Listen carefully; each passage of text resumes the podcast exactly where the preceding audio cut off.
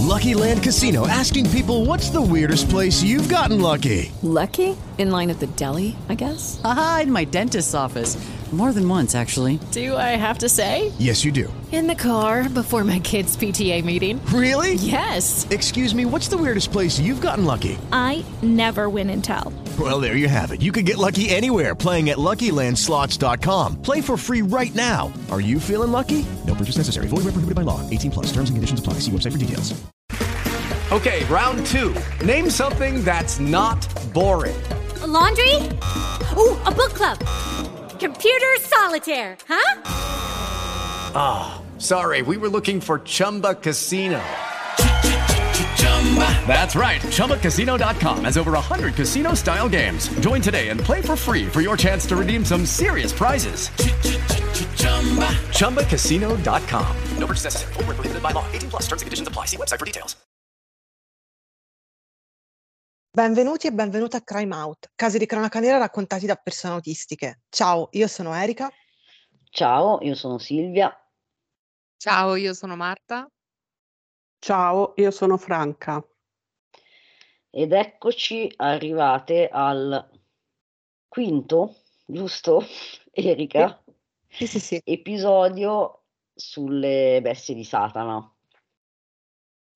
E partirei subito, senza, senza indugi, stasera sono lanciata. Abbiamo fatto un ordine del giorno, quindi Sa- sappiamo più o meno come vogliamo, vorremmo strutturare l'episodio, chissà se rispetteremo questi punti.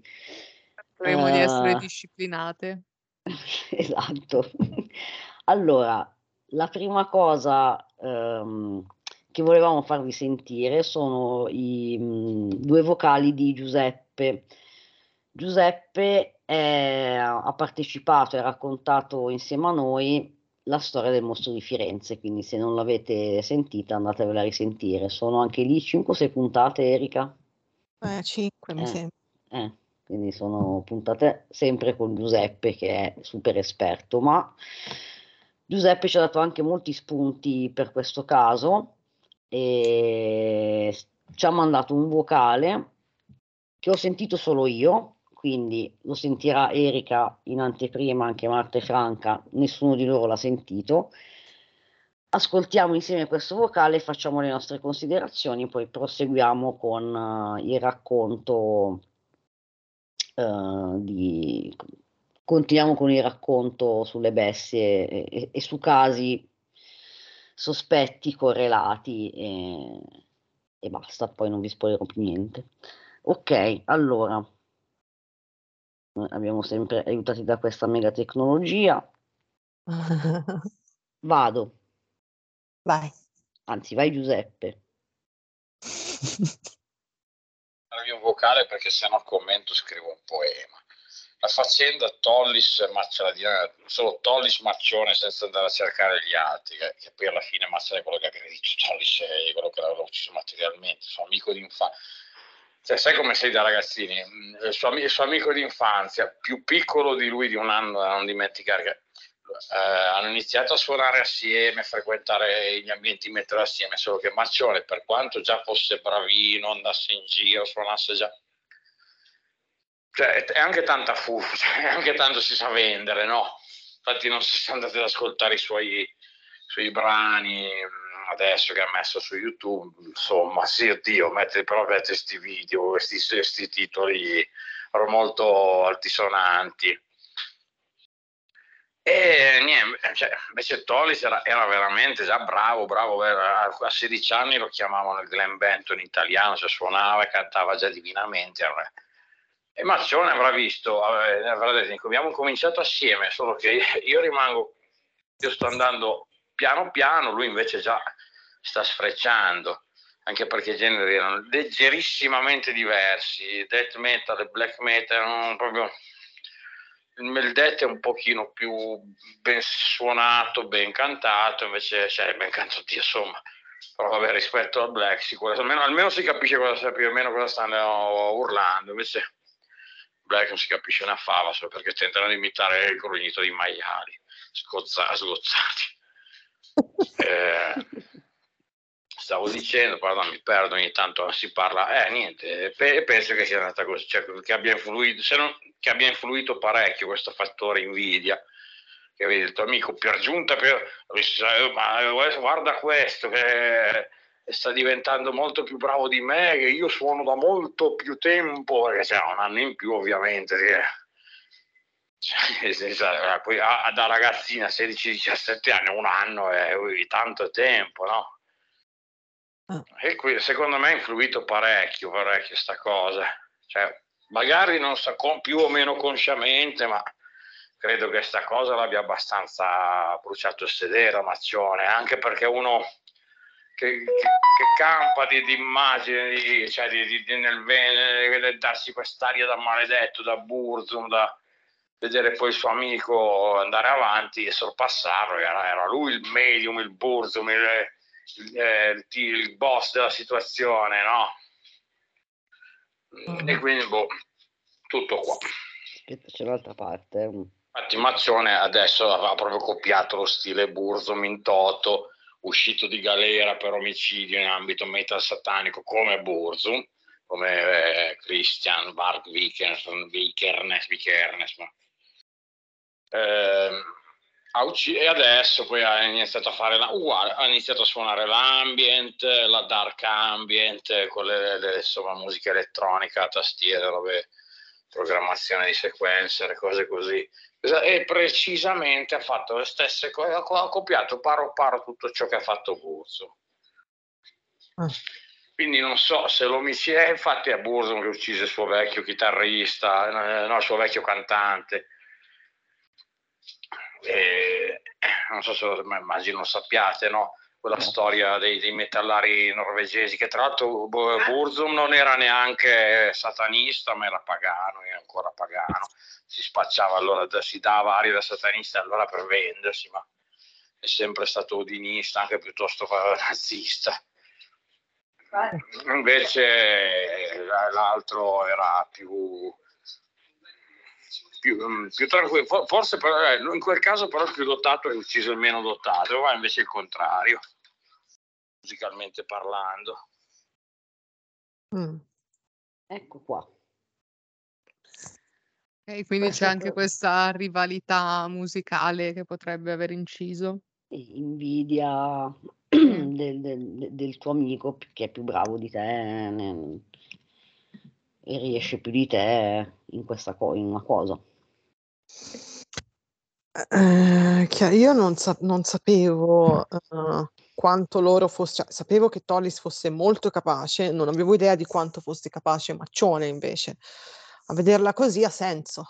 Mm. Ha senso assolutamente.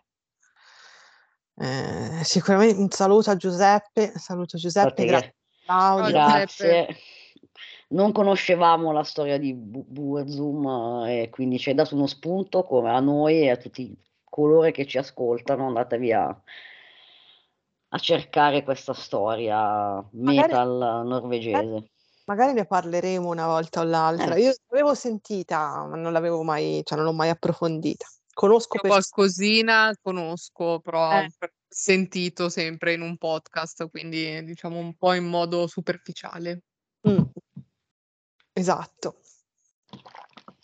Sì, comunque noi ci, ci chiedevamo proprio perché no, Maccione si fosse accanito proprio sul suo migliore amico. Eh, effettivamente potrebbe essere stata una ragione questa, eh? Sì, sì, ci sta. Mm. Ci sta, eh, se, se, sei una persona che prova invidia è proprio nelle, nelle persone a te più vicine con cui magari ti identifichi di più che la, la competizione, l'invidia scatta uh, proprio perché ti è vicino e quindi... Sì, si sarà paragonato, avrà visto che Tollis era particolarmente dotato, particolarmente bravo, mentre invece lui evidentemente non riusciva ad arrivare al suo livello. Questo è possibile abbia covato mm, questa mm, esatto. vita, eh, questo disprezzo nei suoi confronti, questa rabbia, anche perché mi ricordo che parlavamo proprio di overkilling, cioè del fatto che perché si è accanito così tanto sul suo migliore amico, se era il suo migliore amico? Mm. Eh, effettivamente, visto da questo punto di vista, ci può stare. Sì. Stare. Ha senso, ha senso. Sì, quindi grazie Giuseppe per questo punto di vista che non avevamo considerato. Mm, infatti è stato un bel contributo, grazie. Che dite? Andiamo avanti e continuiamo il nostro racconto? Vai, Vai Erika. Allora, quindi siamo arrivati al quinto episodio. Non lo so se sarà l'ultimo, forse sì, forse no, vedremo strada facendo. Uh, l'ultimo che abbiamo registrato è stato molto difficile da raccontare Mm-mm. perché eh, prima di cominciare non si sa mai come si evolverà e che impatto avrà la narrazione. Effettivamente l'ultimo mi ha provata anche a voi, immagino. Sì, sì, uh, assolutamente. Eh sì, è, è stato tosto quello lì. Comunque noi avevamo concluso, appunto, per chi eh, volesse un piccolo recap dell'ultimo episodio, parlando del feroce duplice omicidio di Chiara e Fabio e poi del suicidio indotto di Andrea Bontade. E queste sono e saranno le morti ufficialmente attribuite alle bestie di Satana, però nel tempo eh, sono state prese in considerazione altri morti, ci sono state anche delle indagini per queste altre morti e anche altri suicidi che stasera appunto analizziamo insieme. Ora, uh, questi sospetti che ci sono stati um, nacquero in parte perché appunto con la risonanza mediatica del caso ci furono tanti genitori che si fecero avanti, genitori che avevano subito un lutto, che si erano ritrovati con i figli svaniti nel nulla. E, um, e quindi c'è questo. Da un'altra parte, di alcune morti ne parlò Volpe, mentre invece Maccione ha parlato di tutto quello che ha potuto e ha iniziato a sostenere che col passare del tempo lui stesse riacquistando sempre di più la memoria e si ricordasse cose. Quindi in totale il maccione, ma, ma, è maccione. In totale abbiamo 18 casi, non, non ve li nomino tutti stasera, vi nomino quelli un po' più importanti. Però ecco appunto, preme dire che nessuno di questi poi in conclusione è stato con- concretamente associato alle bestie di Satana. Eh, tra l'altro le dichiarazioni di Volpe risultarono false, cioè lui ammetterà proprio di aver mentito e eh, mentre invece Maccione non ha avuto bisogno di dire eh, di aver detto bugie perché che lui fosse e sia un bugiardo patolo- patologico è acclarato, è stato smentito in mille modi poi. Um, inoltre, su queste morti, so, sentendo, leggendo in giro, insomma, che c'è ancora molto dibattito e come spesso avviene, è molto più probabile che ehm, i media diano risonanza alle ipotesi, alle dichiarazioni, anche senza averne le prove, e che poi non si parli più delle eventuali smentite, no? Perché le smentite, soprattutto in questioni minori, non fanno tanto gola quanto lo fanno le accuse. E quindi noi iniziamo a parlarne e cerchiamo di capire come sia andata. With the Lucky Land slots, you can get lucky just about anywhere. This is your captain speaking. Uh, we've got clear runway and the weather's fine, but we're just going to circle up here a while and uh, get lucky. No, no, nothing like that. It's just these cash prizes add up quick. So I suggest you sit back, keep your tray table upright, and start getting lucky. Play for free at LuckyLandSlots.com. Are you feeling lucky? No purchase necessary. Void where prohibited by law. 18 plus terms and conditions apply. See website for details. With Lucky Land slots, you can get lucky just about anywhere. Dearly beloved, we are gathered here today to. Has anyone seen the bride and groom? Sorry, sorry, we're here. We were getting lucky in the limo and we lost track of time. No, Lucky Land Casino, with cash prizes that add up quicker than a guest registry. In that case, I pronounce you lucky. Play for free at LuckyLandSlots.com. Daily bonuses are waiting. No purchase necessary. Void where prohibited by law. 18 plus. Terms and conditions apply. See website for details. Ora io mi devo prendere i nomi perché non me li ricordo tutti a memoria. Ecco qua. Allora, il primo di cui parliamo stasera è Andrea Ballarin. Seguirò l'ordine cronologico del libro perché mi torna più comodo così. Quindi Andrea Ballarin, che non è parente di Elisabetta, è un ragazzo che muore il 6 maggio del 99 e si impicca in un cortile. Questo ragazzo all'epoca aveva dei grossi problemi di droga, lui spacciava e consumava acidi. Aveva anche dei problemi psichici mh, mm, abbastanza massicci ed aveva un rapporto molto difficile con il padre, che era l'unico genitore che gli era rimasto. Tra le altre cose, Andrea Ballarin usava anche eroina. Ve lo dico perché. Lui viene trovato uh, con questo cavalletto ai piedi che aveva utilizzato per tirarsi su e per poi farsi cadere e con una boccetta di sedativo vuota accanto. Questo sedativo si usava all'epoca come sostituto a buon prezzo dell'eroina. Questo ragazzo si suicida e non lascia alcun messaggio. Perché si parla di Ballarin? Perché Andrea Volpe nel 2004 fa recicciare fuori questa questione e sostiene che Nicola Sapone e Paolo Leoni avessero legato mani e piedi a Ballarin e lo avessero impiccato loro, inscenando poi il suicidio di questo ragazzo. C'è anche da, eh, tra l'altro aggiungo, Ballarin non era un frequentatore del gruppo e, e, se conosceva qualcuno di loro era una conoscenza molto superficiale, quindi non aveva mai fatto parte del gruppo. Allora, come giustifica Volpe questa uscita che ha? Lui dice che all'epoca Leoni avrebbe ucciso Ballarin per rivincita, perché non era riuscito ad uccidere Chiara Marino. E già qua questa è una dichiarazione che non ha alcun senso, eh, Leoni non aveva praticamente mai parlato con Ballarin, non lo conosceva nemmeno. E aggiungerà che questo ragazzo, questo Andrea Ballarin, facesse troppo lo spiritoso al bar e che quindi niente, fosse entrato nelle antipatie e avessero deciso di sacrificarlo al demonio. Mi dispiace parlare di queste cose perché sembra di, mi sembra quasi mentre dico, mentre parlo delle dichiarazioni di Volpe, che so non essere parole mie, di mancare di rispetto a una persona che si è tolta la vita, però purtroppo questo è quello che lui ha detto.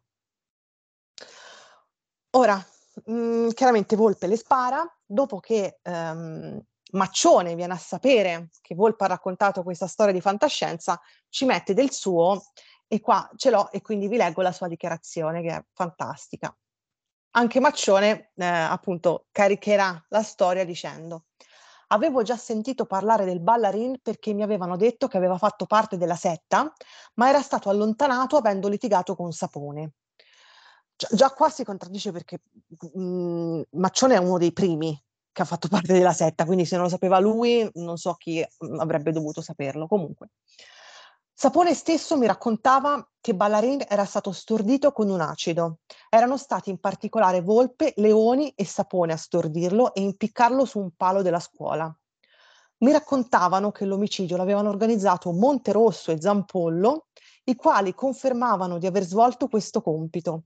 Avevano usato i guanti per non lasciare tracce. Ballarin era entrato dopo la morte di Fabio e Chiara. Cioè, Maccione era ancora nel gruppo dopo la morte di Fabio e Chiara, perché tra l'altro era stato lui uno dei, degli esecutori, quindi mh, mhmm, vabbè, va da sé che non ha logica questo discorso.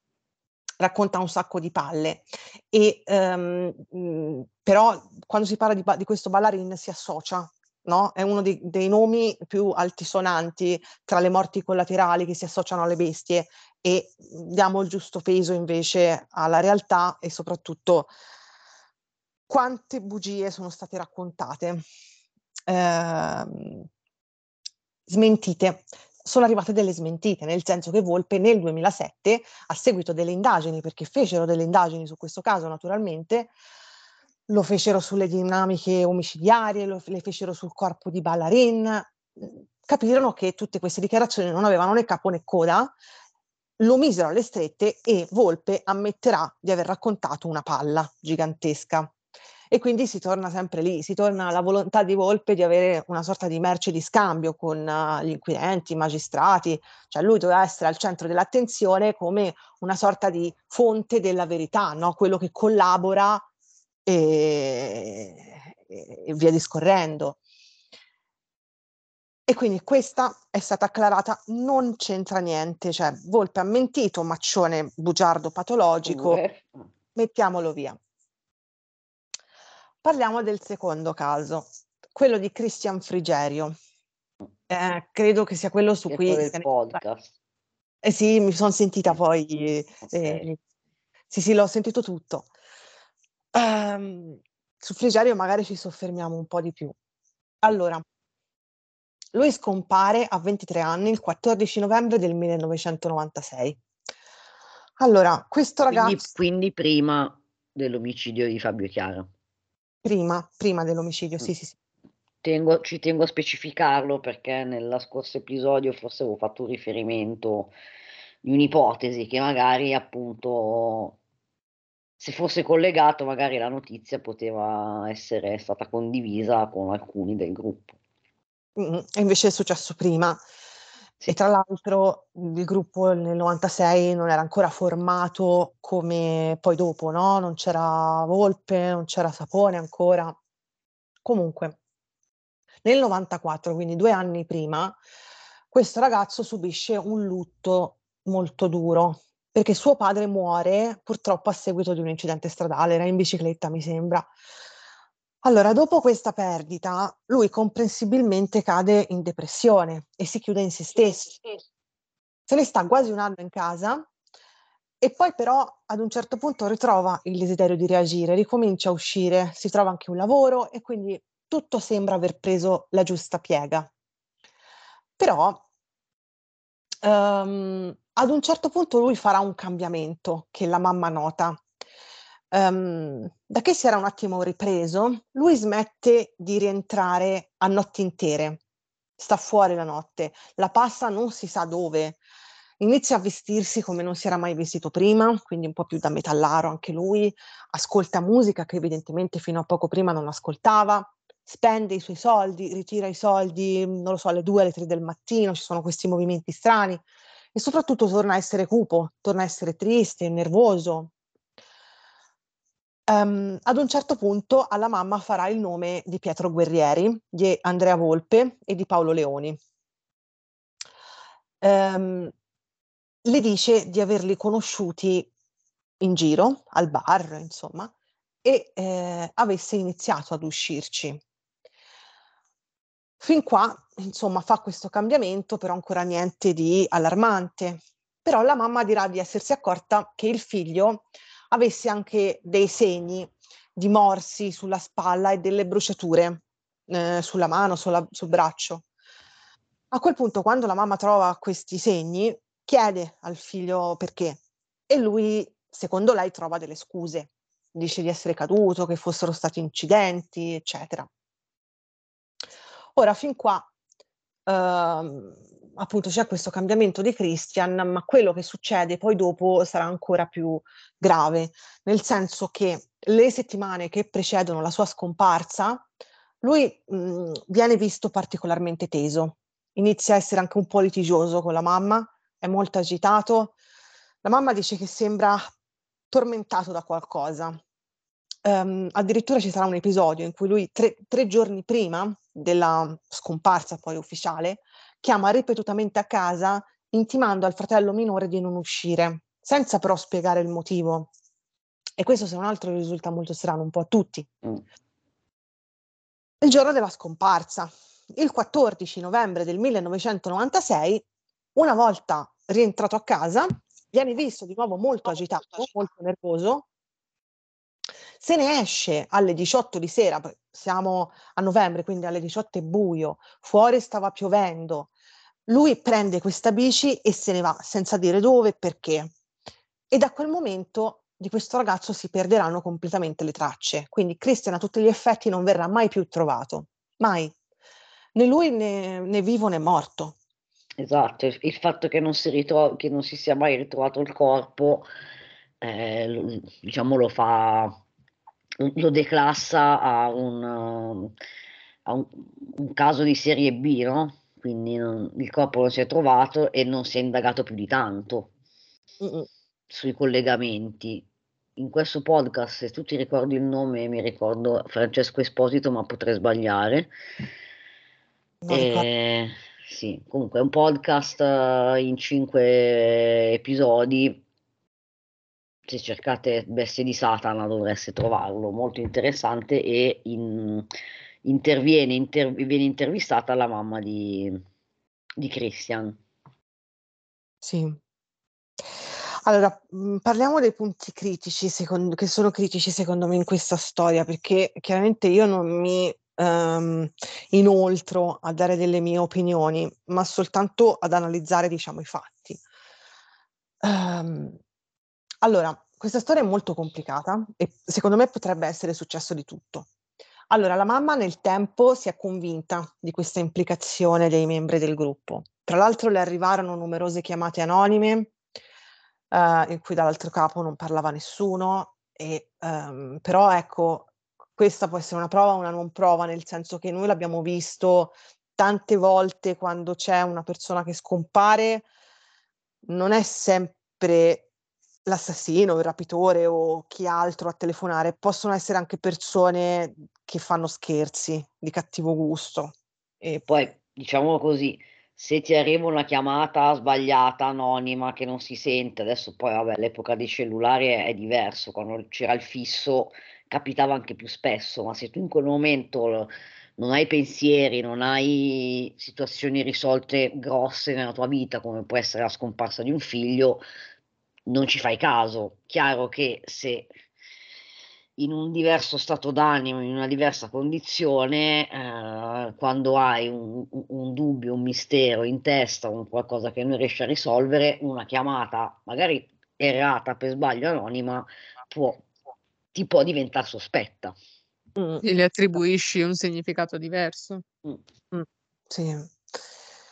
Um, appunto questa donna uh, sosterrà che il figlio fosse spaventato perché fosse stato um, sotto minaccia di morte se fosse uscito da questo gruppo, però dobbiamo anche tenere conto di un'altra cosa. È possibile, però nel gruppo, anche se siamo solo nel 96, erano già usciti in 5 o 6 eh, che avevano orbitato, avevano fatto parte brevemente, no? Lucky Land Casino asking people what's the weirdest place you've gotten lucky? Lucky? In line at the deli, I guess? Aha, in my dentist's office. More than once, actually. Do I have to say? Yes, you do. In the car before my kids' PTA meeting. Really? Yes. Excuse me, what's the weirdest place you've gotten lucky? I never win and tell. Well, there you have it. You can get lucky anywhere playing at LuckyLandSlots.com. Play for free right now. Are you feeling lucky? No purchase necessary. Void where prohibited by law. 18 plus. Terms and conditions apply. See website for details. With Lucky Land Slots, you can get lucky just about anywhere. Dearly beloved, we are gathered here today to... Has anyone seen the bride and groom? Sorry, sorry, we're here. We were getting lucky in the limo and we lost track of time. No, Lucky Land Casino, with cash prizes that add up quicker than a guest registry. In that case, I pronounce you lucky. Play for free at LuckyLandSlots.com. Daily bonuses are waiting. No purchase necessary. Void where prohibited by law. 18 plus. Terms and conditions apply. See website for details. Segno che in realtà questo poteva avvenire eh, non solo eh, prima degli omicidi, perché a questo punto non era ancora stato ucciso nessuno, presumibilmente, ma anche dopo addirittura, perché dopo l'omicidio di Chiara e Fabio Magni e Guerrieri li avevano abbandonato, per dire. Quindi non è così vero che ci fosse questa costrizione estrema per cui ogni persona che decideva di allontanarsi sarebbe morta. È successo per alcuni, per altri no. Quindi chi può dirlo? Sì, Silvia. No, non ho detto niente. Ah, pensavo stessi sospirando e stessi lì per dire qualcosa. No, sospiro non era il mio, sto, a sto Ah, giro. Ehm, ci sono appunto delle dichiarazioni, mhmm, chiaramente sempre del nostro caro Ma Maccione, ehm, che hanno incentivato ulteriormente il collegamento alle bestie. Chiaramente non l'abbiamo detto, Maccione dice di aver riacquistato queste memorie, no, ehm, nel 2008 lo dice. E dirà che i membri del gruppo nel 2002 gli avessero fatto capire che il primo che fu ucciso fosse stato proprio Frigerio, perché voleva spifferare in giro che facessero dei riti satanici. Ora, non mi sembra una buona, cioè i riti satanici non mi sembra mai... movente, mm, anche perché al massimo ne vai orgoglioso se sei un vero, no? Esatto. Eh, Maccione poi tra l'altro eh, dirà di sapere dove si trovi Frigerio, cioè dentro una cava. E vabbè, eh, come abbiamo detto nel 96 nel gruppo c'era praticamente solo lui, quindi tu- molti degli altri non c'erano. Eh, non c'era sapone, se aveva conosciuto gli altri li aveva conosciuti in giro, ecco, li aveva conosciuti al bar, però il gruppo non era configurato come, era conf- come è stato configurato poi nel, nell'effettivo dopo.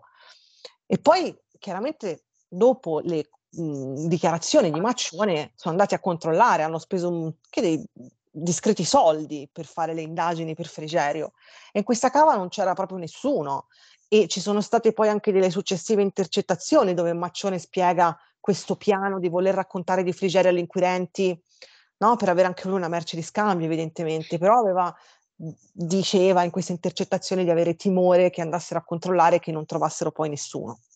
Eh, diciamo, cioè, non so si aspettava. Si, commenta da, so- da solo. Un'altra Pasqua. Mm-hmm. No, ma è davvero incredibile, ma poi ne dirà, cioè in ogni caso ce n'è, lui ha qualcosa da dire e tutte le volte verrà smentito, è veramente assurdo.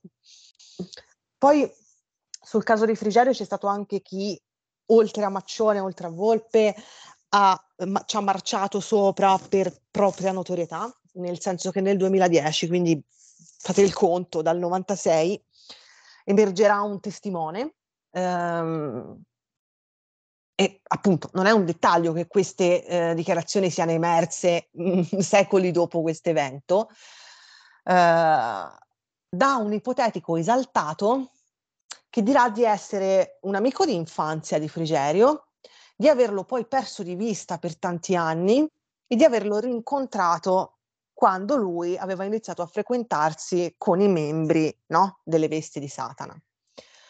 Dice che in questo incontro eh, Frigerio gli avrebbe raccontato subito eh, della setta e lo avessi fatto piangendo e disperandosi. Quindi tu incontri un tuo amico di infanzia dopo 15 anni che non lo vedi più e si sbraca con te. Eh.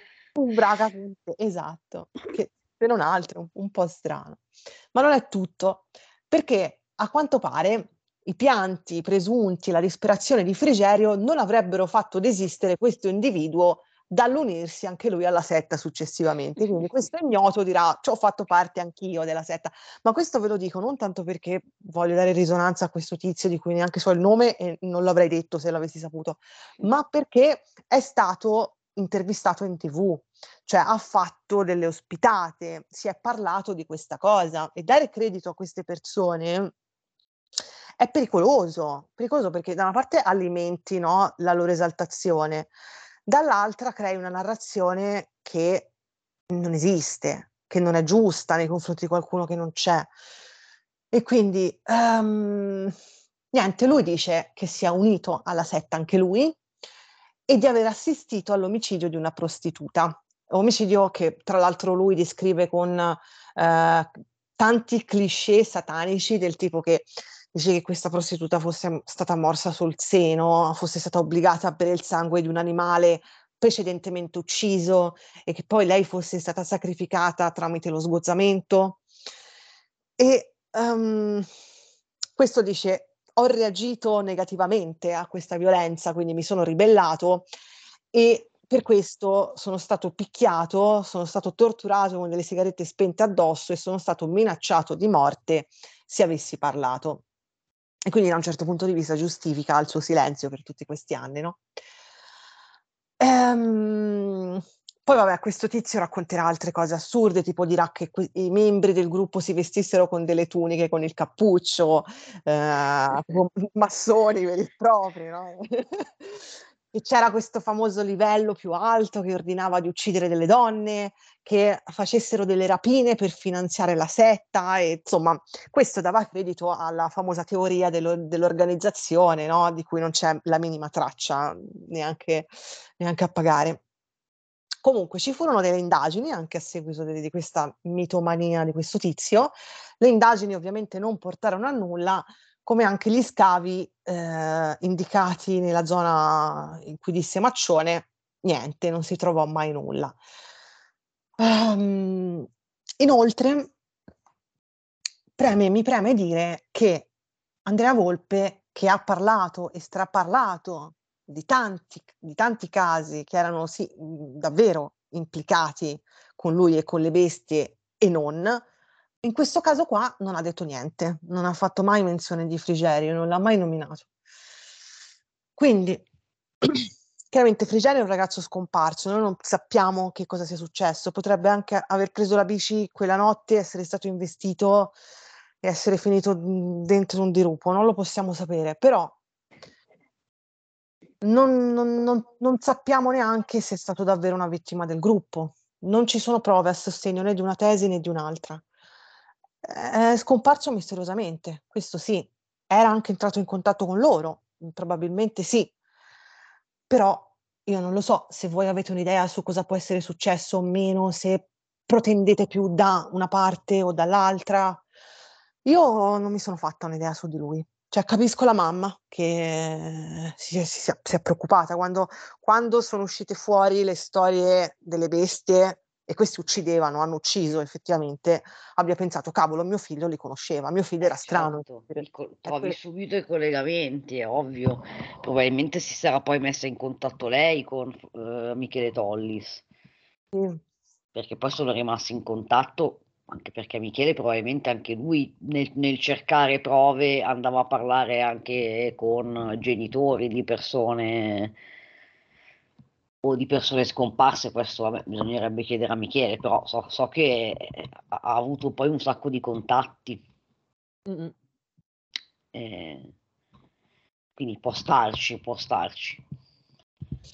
Sì. Può starci che magari no non magari loro, però che abbia poteva essere adesso la butto lì quello delle bestie, di quel gruppo di persone, perché, ehm, così nominate, bestie di Satana, poteva essere una sorta di tendenza, cioè ci sta che magari i gruppi, le persone non è che avevano i gruppi fissi, no, che, ehm, di anno in anno si modificassero, persone entravano, uscivano, l'amico di questo conosce quello, c'erano gruppi simili Mh. che facevano magari riti simili, che magari hanno fatto violenze, magari senza arrivare a fare omicidi, però violenze di cui comunque poi non non non sono mai uscite fuori, son riusciti a nasconderle bene, ehm, in questo clima di appunto droghe, alcol, uhm,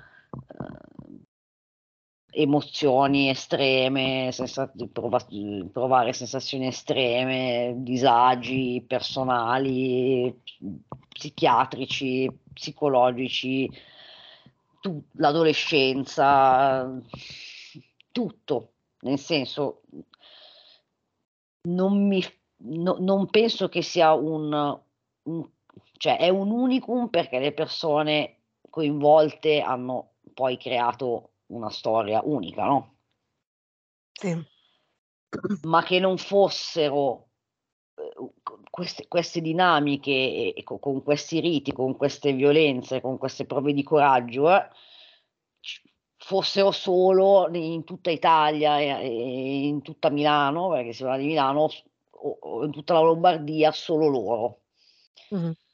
Cioè comunque lo fai sempre pe per imitazione, no, o o racconti magari ciò che raccontava Sapone, le cose che poi qualcuno ma o o Maccione o Sapone riportavano, magari erano semplicemente delle esternazioni per spararsi le pose, no, per balle, balle però che ne so, dire magari Sapone si sentiva un figo a dire: "Ah, l'ho indotto io al suicidio."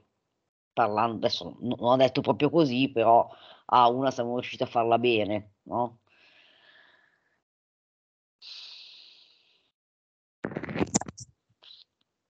Basta, ho finito. Ah, okay. Mh-mh. Sì, sì, sì. E mi sono anche un po' persa quindi. No, comunque, a parte questo di nomi ce ne sono tanti, ce ne sono tanti altri. Ehm, li nomino se non altro perché questo caso è importante capire anche come si sia poi esteso. C'è stato proprio un periodo in cui qualsiasi caso di suicidio sia stato poi associato alle bestie, no, perché è scattato un po' il terrore, è scattata questa cosa che tutto era satanico, tutto era opera loro. Anche quando era davvero materialmente impossibile, perché vedremo sono stati dei casi in cui addirittura capitati centinaia di chilometri, mhmm, all'epoca magari nessuno aveva ancora neanche la patente tra loro, per dire, no, eppure si è parlato d delle implicazioni delle bestie. Quindi insomma è stato si è proprio esteso a macchia d'olio. E il prossimo Sì. nome che vi faccio è quello di Doriano Molla. Questo ragazzo qua è un 24enne che nel 2000, uhm, esce e va ad impiccarsi con un filo elettrico ad un albero. La madre di questo ragazzo nel 2006, quindi quando dopo è esplosa la questione, no, della gola di Gola Secca e di tutto quanto, inizia a pensare che fosse stato anche lui vittima delle bestie, perché il figlio conosceva Bontade. E poi, mhmm, erano uscite delle voci che sicuramente una madre in lutto hanno fatto un bruttissimo effetto, che, ehm, il parco dove lui si era suicidato era conosciuto per essere frequentato da ragazzi che facessero riti satanici e roba simile, ma credo ogni parco di ogni città sia stato, soprattutto in quegli anni lì, un po' frequentato da Eh sì, esatto. cose del genere, sì. Certo, cioè poi riconduci tutto, no, riconduci tutto a a quello, magari tuo figlio si era vis si vestiva di nero e quindi comunque seguiva una moda che c'era in quegli anni, no? Eh, hai esa Eh, proprio ehm, poi vabbè, ehm, per gradi co conosceva Bontade, sì, magari è ovvio che se se succedono questi fatti ne nella zona dove abiti e sono coinvolti per per persone che hanno la stessa età di dei tuoi figli, di tuo figlio, a cui è successo qualcosa, una disgrazia, una tragedia poi poi tendi a uhm a a condurre tutto lì, perché ti dà la spiegazione. Sì, anche perché poi in quegli ambienti musicali, diciamo, po' più di nicchia, comunque ci si conosce no non tutti, però è probabile che si siano frequentati gli stessi locali, gli stessi Esatto. concerti, quindi, ehm, è Eh. probabile che siano entrati tutti in contatto l'uno con l'altro. Ma sì, ma non stiamo mica parlando di Hong Kong, stiamo parlando di città di provincia in cui più o meno, Sì. gli adolescenti coetanei si conoscevano. Non erano migliori amici per dire, però anch'io ai miei tempi, ehm, uscivo, salutavo era tutto un ciao, ciao ovunque mi giravo, perché comunque abitavo in una piccola città, conoscevo tutti, ma questo non significa voglio dire, quanti locali metal ci sono nella provincia, nelle province lombarde, no non credo che, ehm, ci fosse proprio questa scena gigante per cui, mhmm, non si entra in contatto. Ci A sta che si conoscessero. Sì, sì. Esatto. Fatto sta che questo caso poi verrà archiviato, si faranno delle indagini anche su questo caso, archiviato nel 2011 senza riscontrare alcuna implicazione con le bestie e purtroppo a seguito la mamma non reggerà mai al dolore di questo e si impiccherà anche lei l'anno dopo.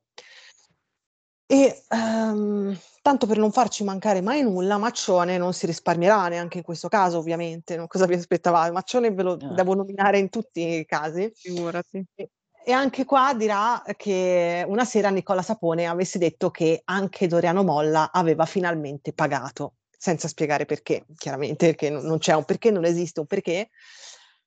Uhm, però butta in mezzo Sapone, quindi fa capire che che sì, fosse opera delle bestie anche quella. Chiaramente ve l'ho detto, le indagini non hanno riscontrato assolutamente niente. Poi c'è Stefano Longone. Stefano Longone addirittura muore in un incidente stradale. Va con la bici addosso ad un camion. Questo ragazzo faceva uso di acidi, ehm, anche lui un metallaro. Viene associato perché fa un piercing ad Andrea Volpe e dopo qualche giorno ha questo incidente stradale. Volpe cavalca l'onda, cavalca l'onda satanista e affermerà anche lui, anche lui un gran bugiardo, che avessero fatto un rito di, male- di maledizione su di lui per ragioni che non spiega, quindi ragioni ignote, e che questo rito evidentemente avesse funzionato. Quindi lui avesse fatto questo incidente, incidente su cui non ci sono dubbi, eh, eh, però questo incidente, secondo Volpe, è avvenuto perché avevano fatto un rito di maledizione su di lui. Ovviamente non, non può mancare Maccione, che dirà, e me lo sono segnato eh, perché le, le dichiarazioni di Maccione sono assurde e vanno lette. Volpe mi disse di averlo stordito, d'accordo con Sapone, Monterosso e Zampollo, facendogli ingerire acidi e psicofarmaci per un paio di mesi e agendo su di lui con pressioni psicologiche e minacce che lo hanno indotto a suicidarsi. Si trattava di minacce indirette al sottoscritto per tenermi sotto controllo, quindi lui si autoinclude nella questione minacce, però insomma racconta una storia alternativa. Uh, su, su, Longone non c'è da dire nient'altro, nel senso lui fa effettivamente un incidente stradale eh, tragico e mm. non c'è neanche da dire quanto non siano poco attendibili queste due persone, cioè Volpe e Maccione che hanno, ne hanno sparate, hanno parlato sul caso delle bestie di Satana anche troppo.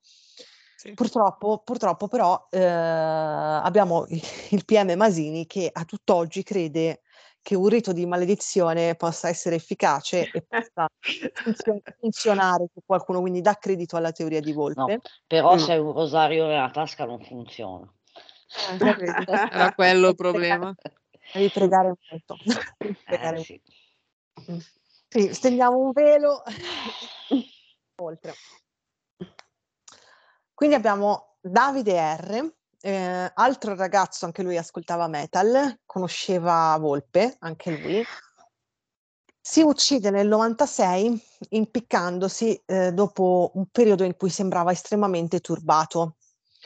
I genitori di questi ragazzi diranno che il figlio alcune, vo- alcune volte fosse tornato a casa con dei graffi e dei segni, per questo ad un certo punto ebbero il dubbio che fosse stata opera delle bestie, in particolare di Volpe, però come abbiamo detto nel 96 Volpe non faceva ancora parte del gruppo, le bestie così come le conosciamo non erano formate e questo ragazzo non sappiamo la ragione per cui si è impiccato, ma probabilmente se sembrava molto turbato. Esatto, stavo per dire la eh. stessa cosa, un po' come a- a- altri ragazzi hai, di cui hai parlato. Cioè, eh, ha, ha, mostrato un turbamento e, e, poi si è suicidato, diciamo che pare coerente, no? Come...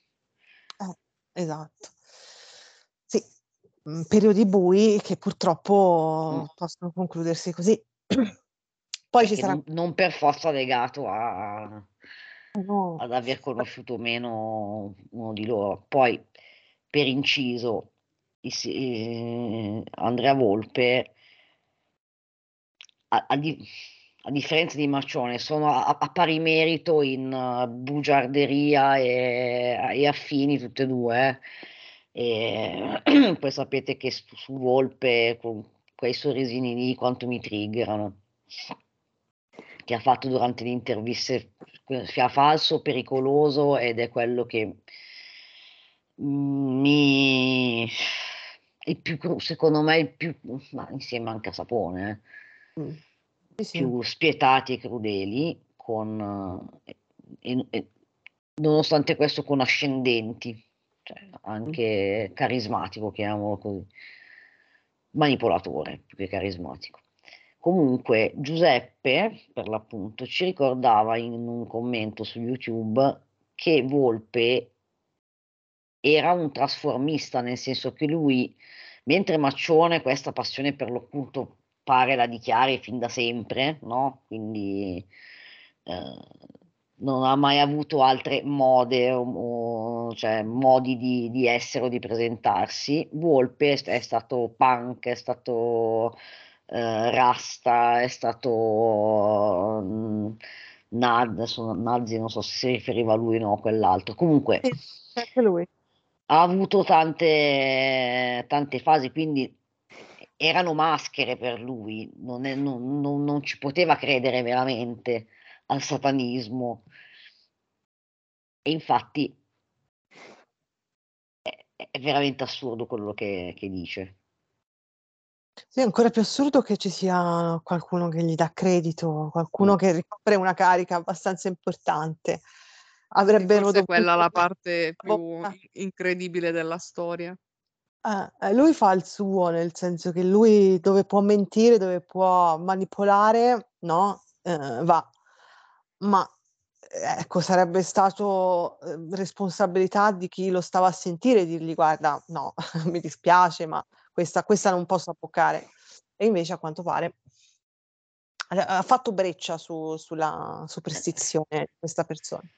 È riuscito a manipolare, a manipolare Fino Sì. all'ultimo.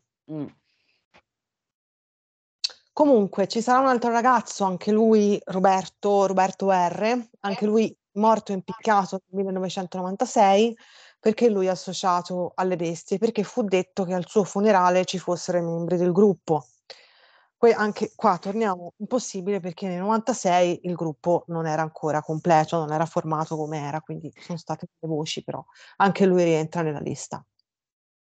Poi abbiamo Luca Colombo, lui lavora nel negozio di fiori del cimitero, eh, questo negozio di fiori della madre, ascolta metal, frequenta questo bar giardino dove va anche Sapone, dove vanno alcuni. Anche questo ragazzo vive un periodo di profonda depressione, in questo periodo lui si chiude in casa per qualche settimana e poi appunto dopo si impiccherà purtroppo.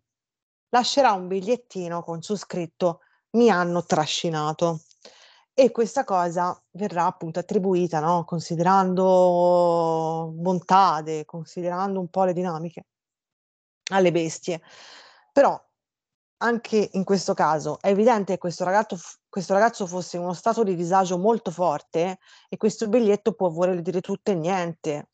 Tra l'altro si considera il fatto che prima di uccidersi lui si fosse letteralmente chiuso in casa per delle settimane e quindi non avesse potuto subire le pressioni psicologiche costanti come di Andrea Bontade per dire no, per dire mi hanno indotto a questo davvero si è chiuso in casa per un mese o due e poi dopo ha deciso di farla finita.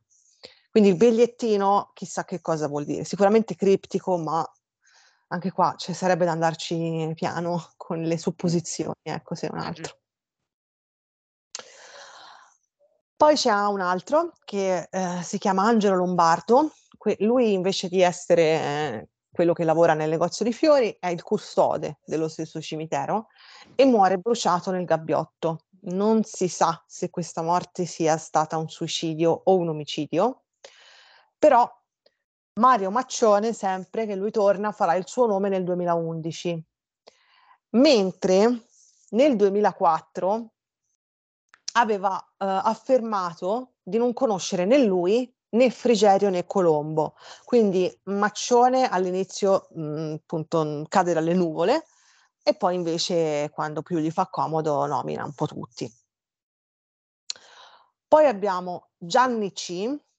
ehm, questo ragazzo è stato ucciso senza ombra di dubbio perché lui viene trovato parzialmente carbonizzato, aveva i polsi e le caviglie legate e aveva anche delle ferite molto importanti al volto. Qual è l'unico aggancio però che eh, lo collega alle bestie?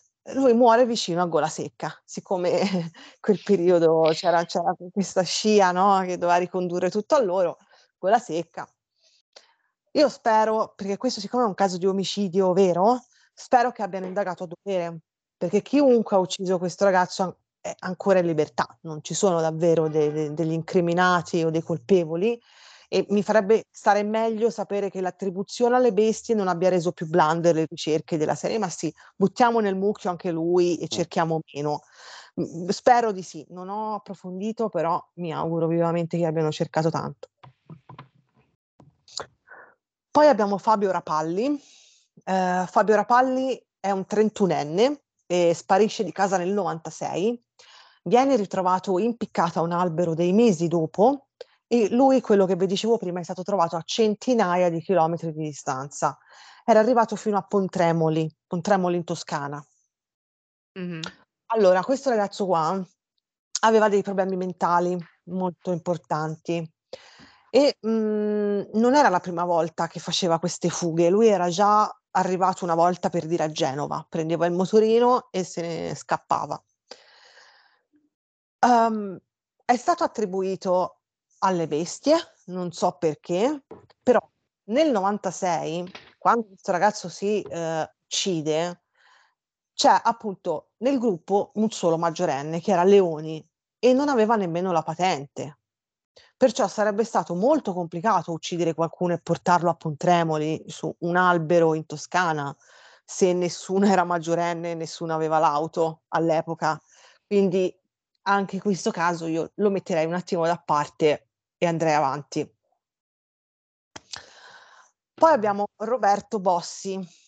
Um, anche lui associato perché due anni dopo si uccide nelle stesse zone del ragazzo di prima e siccome l'omicidio del 96 era stato in qualche modo attribuito alle bestie, perché non buttarci dentro anche lui, eh. anche Roberto ecco. Bossi? Mi sembra un po' come qui a Roma, quando c'è un, un atto delinquenziale, delinquenziale in cui non, non si riesce a venirne a capo, viene tirata fuori sempre la banda della Magliana. Esatto. Mi sembra molto simile questo, insomma, qualunque cosa sia successo in quel periodo viene attribuito alle bestie di Satana.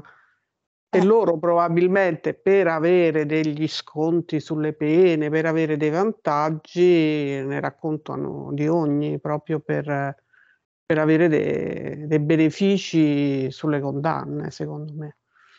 Assolutamente sì, sono totalmente d'accordo.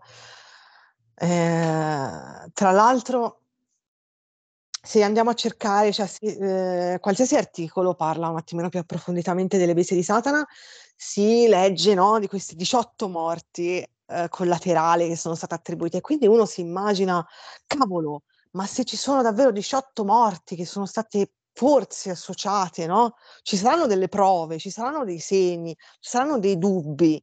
Poi vai a vedere storia per storia, nome per nome e ti rendi conto che in realtà non c'è nulla. Cioè, a parte Frigerio, che effettivamente è quello che mi lascia più dubbi, tutti gli altri, in effetti, cosa avevano in comune? Che con- avevano salutato uno al bar di loro? O che frequentavano le stesse zone? O che fossero turbati prima di uccidersi? Beh, non mi sembra proprio un'associazione incredibile alle bestie di Satana, voglio dire. Sempre per questo Roberto Bossi, per esempio, uh, in quelle zone lì, no, dove si era ucciso anche l'altro, c'erano queste cascine in cui si trovavano a volte delle candele, no, per terra, quindi associazione al satanismo, ma anche fosse sì, sarebbero vabbè. stati altri che eh, abitavano più vicini, perlomeno. E, ehm, e quindi, eh, come vediamo, insomma, ci sono tutte queste storie che non, non hanno senso. Tra l'altro, eh, abbiamo parlato prima di Grasta, lui, per questo Antonio Grasta, accuserà, ci sarà Volpe che accuserà Sapone della morte di questo qui. E sarà una palese menzogna che Volpe tentò di usare ai danni di Sapone, perché la morte di questo ragazzo qua, di questo Antonio Grasta, dopo poi tante indagini, fu effettivamente attribuita delle vendette mafiose e peraltro Sapone in quel momento, quando morì questo Antonio Grasta, si trovava a Cuba. E quindi anche qua Volpe ha dovuto ammettere di aver detto delle falsità, di aver accusato Sapone anche per gli altri omicidi, per quello Ballarin e per questo.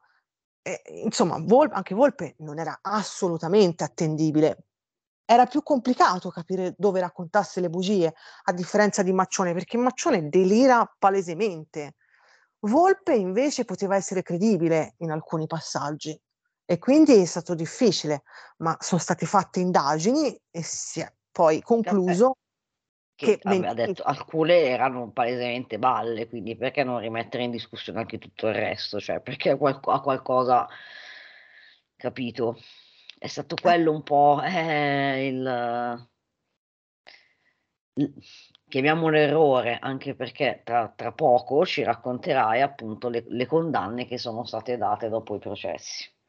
Sì, e sì. lì c'è veramente da sì, prendere so. a calci un, non so, una roccia. boh.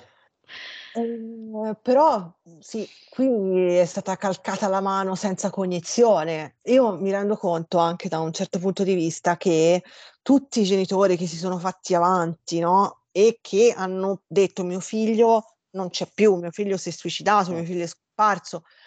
Eh, queste perdite sono impossibili da sopportare.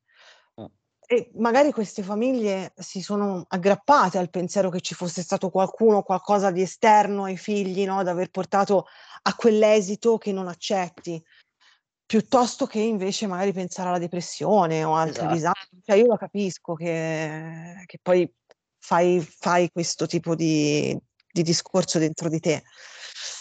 Sì, è, Eh, è- è- è più razionale, tra virgolette, no, non è più razionale, però eh, come abbiamo già visto in questa più facile da accettare perché è, è una causa esterna, no?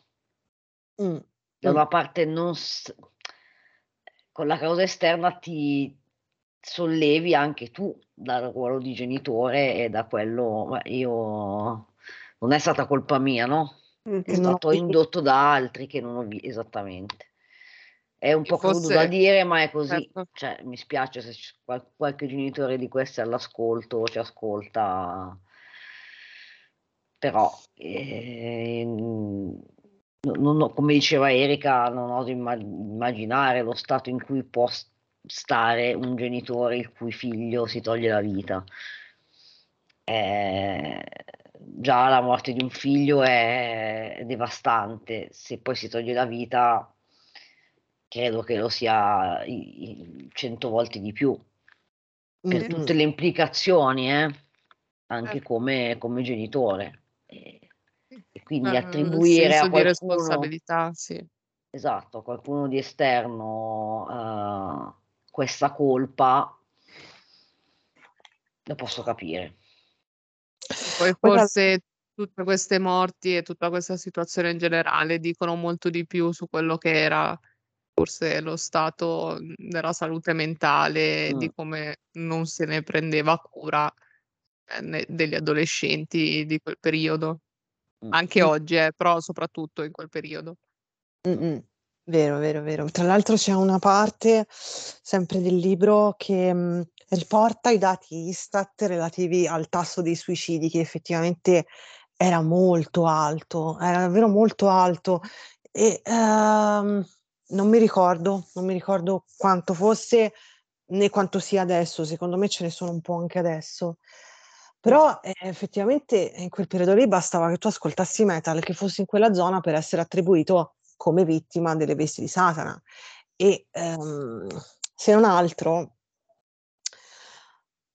mh, non si è ragionato abbastanza sul fatto che eh, questa era solo una manciata di ragazzetti, non potevano avere un'influenza tale da istigare al suicidio un sacco di persone, 20 persone, o che le avesse uccise e avesse, fosse riuscito a coprire le tracce per tutte quelle volte, anche perché si è visto, si è visto ampiamente quanto poi fossero poco capaci anche solo di destreggiarsi tra le loro stesse dichiarazioni, no? 100.000 contraddizioni, 100.000 ritrattazioni. Cioè, lo so, cioè, si, si è voluto credere a questa storia che faceva gola perché andava a stuzzicare questa narrazione cinematografica, no? Eh, molto intrigante da chi lo viveva dall'esterno, come se fosse Sì. un film, ma eh, la realtà è molto meno, molto meno difficile, molto meno complessa e macchinosa di così. Queste persone, questi ragazzi molto probabilmente, come dicevi tu Marta, erano semplicemente tra mille virgolette depressi o avevano dei disagi. Sì, che poi Comunque era il usavano... periodo della droga, Eh, quindi esatto, esatto, sì, sì, Marta, sì. mh-mh, Volevo dire, quasi tutti gli allucinogeni usavano e, certo. e, mh, possono essere ragioni di suicidio, quel tipo di droga, perché hai Sì, delle era un po' il passaggio Sì, dall'eroina degli anni precedenti forse, o comunque, mhmm, che Era ancora stata era in voga da, sì, certo, era ancora in voga, allucinogeni. però nel frattempo c'erano altre cose anche. Ma io, io in- allora, diciamo così, ecco, ritornando a quello che dicevi tu, Erika, cioè, e anche tu, Marta, chissà quanti appunto bastava solo che ascoltavi metal, ti vestivi di nero e, e- e ti toglievi la vita, ma tanto era le- perché poi in questa storia di suicidio c'è solo quello di, di Andrea Bontade. Sì. Ok, quindi tu- gli, altri due fatti, quindi omicidi, erano, sono stati due omicidi. Tra l'altro quello di Mariangela abbiamo già detto scollegato dal gruppo, perché cioè, da- da- da- cioè, scollegatissimo da- da- da- dal movente, dalla situazione rispetto a quello di Fabio e Chiara e rispetto anche a quello di Andrea. Mentre il collegamento fra Andrea Bontade e Fabio Chiara c'è, perché poi è successo, era una, è stata una conseguenza, no? Lui non era andato lì, quindi lui sapeva quello che era successo, eccetera, quindi ce lo siamo spiegati. Quello che volevo, che volevo dire io è, ehm, io credo che il disagio unito a appunto la musica metal in sé non è certo la causa e questo l'abbiamo detto milioni di volte, ma di sicuro se sei in uno stato di eh, disagio, eh, appunto prendi droghe, comunque un- il tuo corpo, se sei ancora giovane, quindi eh, prime esperienze o già magari dipendenze, alcol, eccetera, la musica metal e quell'ambiente lì no- no- non è una, un- una- un'equazione, cioè non è che ogni persona che frequentava quell'ambiente e ascoltava musica era depresso o eh, aveva disagi psi- psichiatrici, psicologici, esistenziali. Ma la musica metal, eh, come le droghe, erano cioè, il mix insieme, quindi magari era più poi non è detto perché eh, magari ci sono stati anche altri suicidi di, di giovani in quel periodo, come ha ricordato Erika, di persone assolutamente che non avevano mai ascoltato metal, che non si vestivano di nero, eccetera, eccetera. Però è chiaro che è più scenico la persona che si veste di nero e ascolta musica metal, quindi si è voluto trovare in quella. Poi è, è un, è un- è- un elemento del mix, del, del sistema che eh, se sei, se passi un periodo di, di- se sei in depressione o di- di- a disagio e la musica che accompagna questi stati di disagio, magari di rabbia, eh, di, di sicuro non è la Macarena. Ma diciamo che più che una causa probabilmente potrebbe essere un sintomo di un Esatto. disagio in alcuni casi, un modo per In esprimerlo alcuni casi, disagio. esatto, Sì. esatto. Sì, sì, poi si può anche tranquillamente essere depressi, ascoltare le Spice Girls oppure Assolutamente ascoltare, sì. ascoltare me- metal e essere persone assolutamente gioviali e felici, però effettivamente mm, magari c'è questa tendenza magari alla ribellione, al disagio giovanile, questo senz'altro, ma l'ho passato anch'io. Eh, que- tra Sì, l'altro questi Eh. qua, questi qua che si sono, che s- si sono suicidati, non tutti ascoltavano metal, neanche tra questi qua di cui abbiamo parlato. Quindi insomma c'è un po' un mix di tutto. Mh-mh. Sì, diciamo Ehm, che forse è un po' il discorso che si faceva prima sui genitori che magari in qualche modo si sentivano portati a dare la responsabilità a un fattore esterno, forse la stessa cosa l'hanno fatto un po' quello che era magari la classe politica o diciamo le istituzioni che per evitare la responsabilità del disagio di tutti questi giovani hanno accollato a alle bestie di Satana la responsabilità per lavarsene un po' le mani, per togliersi un po' di colpe di non Sì. essersi occupati di questo disagio così diffuso. Mh. Sì, è vero. E tra l'altro, poi parlando di di depressione, ehm, credo che ne sappiamo qualcosa, perché effettivamente è una comorbidità dell'autismo e quindi sì, è un tema che comunque in qualche modo ci tocca e bisogna dare la giusta attenzione alla salute mentale, è davvero importante. È quello che regola tutto nella nostra vita insieme a quella fisica chiaramente. A quella fisica già è un attimo sdoganata, è quella mentale che davvero viene tenuta lì sotto, sotto e non mi sta bene. Infatti facciamo, facciamo i nostri episodi sull'ABC anche per questo, Sì. giusto? Sì, sì. Allora, comunque, eh, questa storia, qui abbiamo chiuso la questione delle morti collaterali, questa storia si potrebbe anche chiudere così, però non abbiamo parlato degli esiti dei processi. E Io eh, adesso vi vado a leggere i capi d'accusa e gli anni che si sono presi tutti e poi parliamo del perché sono state prese determinate decisioni e voi mi dite se siete d'accordo o meno. Allora, ve le leggo perché mi torna più facile, perché me le sono segnate. Allora, l'omicidio Pezzotta con l'aggravante della premeditazione, della crudeltà e dei motivi abietti sono stati ehm, condannati Ballarin, Sapone, Volpe e Maccione, perché Maccione mh, ricevette una telefonata.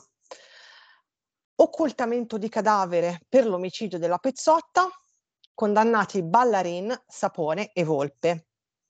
Detenzione illegale di armi e munizioni per l'omicidio Pezzotta, Ballarin e Volpe.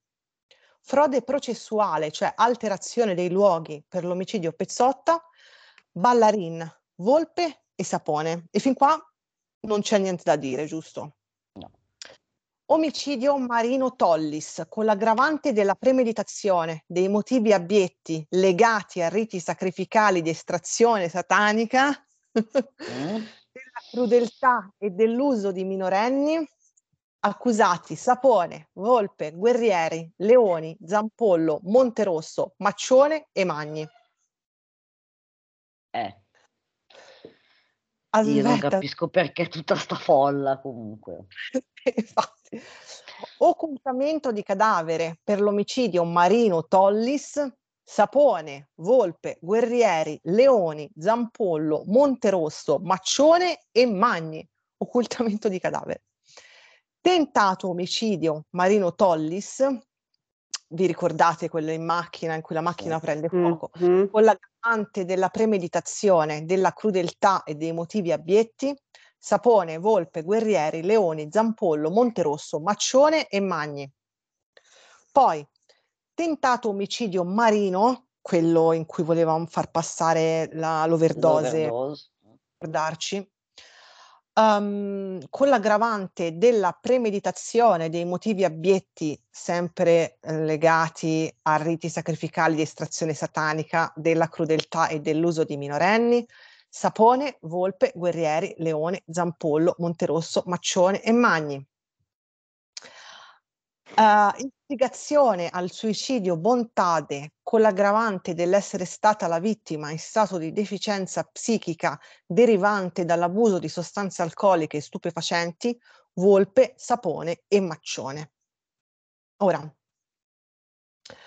gli anni che si prendono eh, alla fine sono Andrea Volpe 20 anni, che poi ne farà meno, poi ne fa quanti 16 mi pare. Per gli omicidi Pezzotta e Marino Tollis, il tentato omicidio di Chiara Marino, il tentato omicidio Marino Tollis e l'induzione al suicidio Bontade. Pietro Guerrieri si prende 12 anni e 8 mesi per l'omicidio di Chiara Marino e Fabio Tollis. Mario Maccione si prende 19 anni. Sì.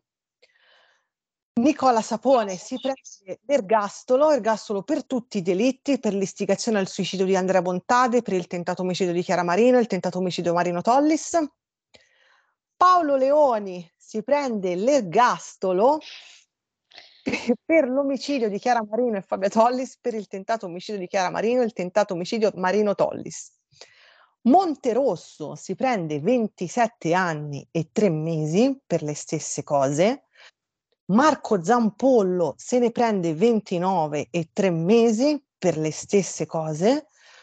Elisabetta Ballarin si prende 23 anni per concorso morale nell'omicidio di Mariangela Pezzotta e reati connessi, quindi occultamento, eccetera. Massimiliano Magni si prende 7 anni e 6 mesi per concorso mora- morale nell'omicidio di Chiara Marino e Fabio Tollis. E con questo concluso il quadro. Ora pa- parliamone un attimo così concludiamo. È veram- sì, è, è assurdo. È assurdo che in tutta questa vicenda, Nicola Sapone, che era quello fattualmente e materialmente presente, togliamo il suicidio indotto, perché quello è difficile da dimostrare con i fatti, eh, Si ok, prende però le passe. Fisicamente e materialmente ha commesso lui l'omicidio Pezzotta, era quello che aveva, che probabilmente la, cioè, che ha coinvolto poi lui Sapone, ma aveva già cominciato a, a uccidere, e in quello dichiara è Fabio. Ed è quello che si prende meno anni di tutti. A me sta cosa, e, e di Paolo Leoni che si prende l'ergastolo, cioè, mm, no- non mi capacito. Sì, allora, Quelli che hanno preso meno di tutti sono quelli che hanno parlato di più, Volpe e Eh, Ha parlato di più dicendo cagate, Delle- perché delle poi sono state cavolate, sì. smentite e, e di questa cosa evidentemente non si è tenuto conto.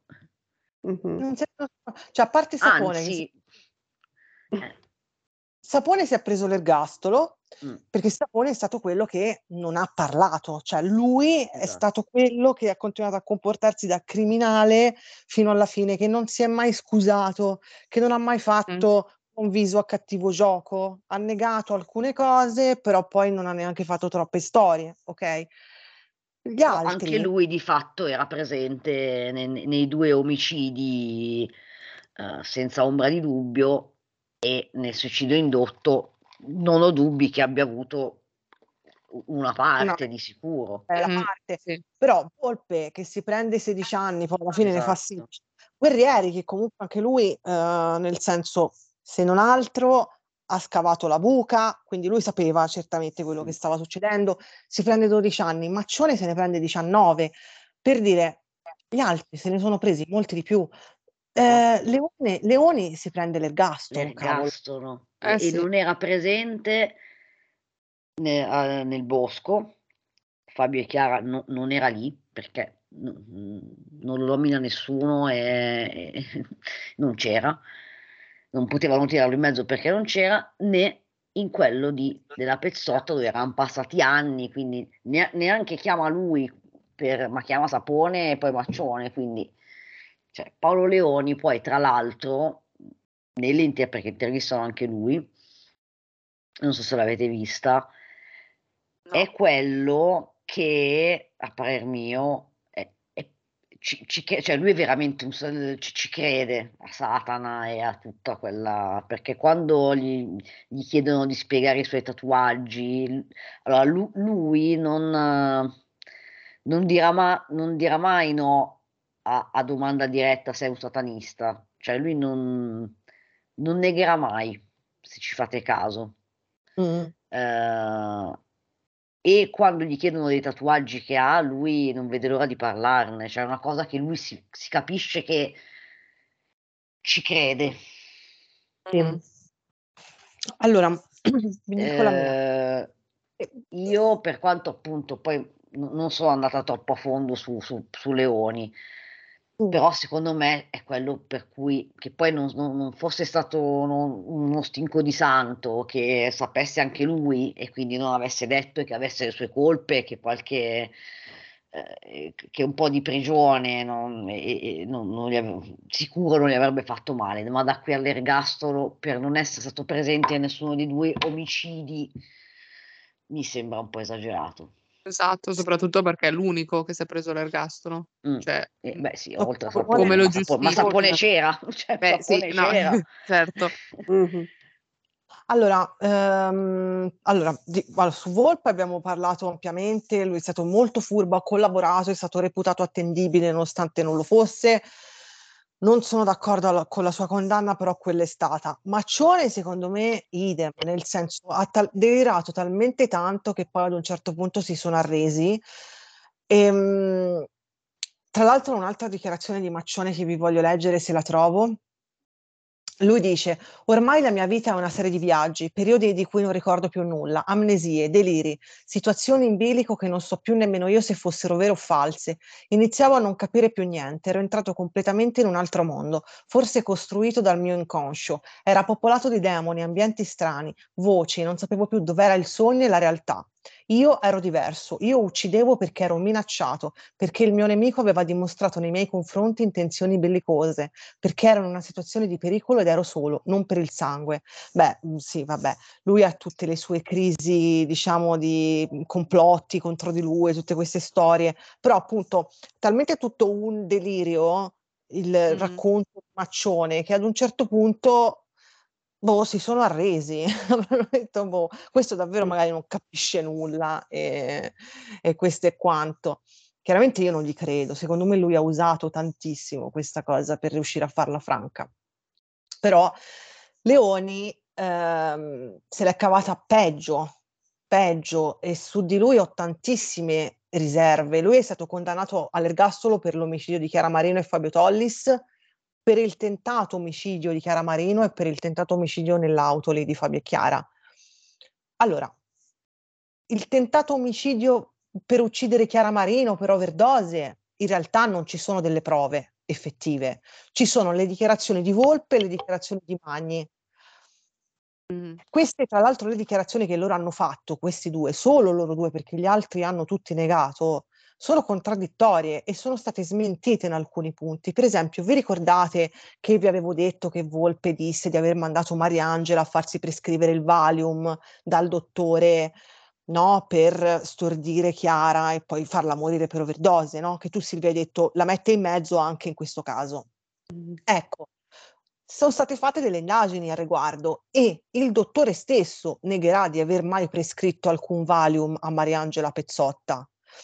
Quindi può darsi anche che lui abbia mentito e va considerato il fatto che Volpe avrebbe potuto inventarsi un coinvolgimento di Mariangela per giustificarne la morte, per Esatto. far per far stare in piedi la teoria secondo la quale Mariangela sapeva delle cose, no, era stata inclusa da Andrea e quindi poi dopo era stato ordinato di ucciderla. Ma noi sappiamo che nessuno ha mai ordinato di uccidere Mariangela e quindi sta Meschino neanche fino in fondo, cioè l'ha uccisa e poi l'ha usata da perché non poteva più rispondere per le sue macchinazioni, cioè Volpe è un mostro, è lui la l'unica cioè è una bestia proprio, lui sì.